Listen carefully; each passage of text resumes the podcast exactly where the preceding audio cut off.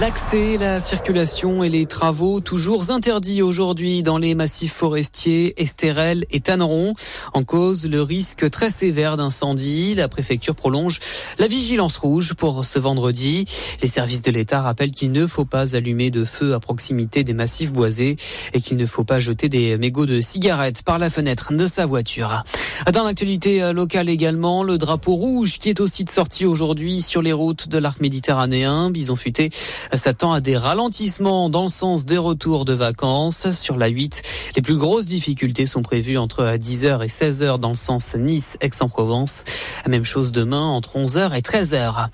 Parfois plusieurs heures de retard hier en fin de journée pour les TGV entre Paris et Nice en cause la panne d'un train dans le département de l'Ain. Résultat, plusieurs TGV ont dû emprunter un itinéraire de contournement pour continuer leur trajet. Mais à bonne nouvelle, la situation a pu revenir à la normale en cours de soirée. L'été 2023 s'annonce être un bon cru pour le tourisme sur la Côte d'Azur. Le comité régional de tourisme vient de dévoiler la tendance et ses premiers chiffres. Le taux d'occupation hôtelière devrait frôler les 85% sur le mois d'août, exactement comme en 2022. C'est plus ou moins similaire au mois de juin et de juillet. Le bilan global de 2023 pourra même légèrement dépasser ceux de 2022 et 2019. De leur côté, les séjours en montagne sortent bien également avec un taux d'occupation qui devrait approcher les 60% cet été.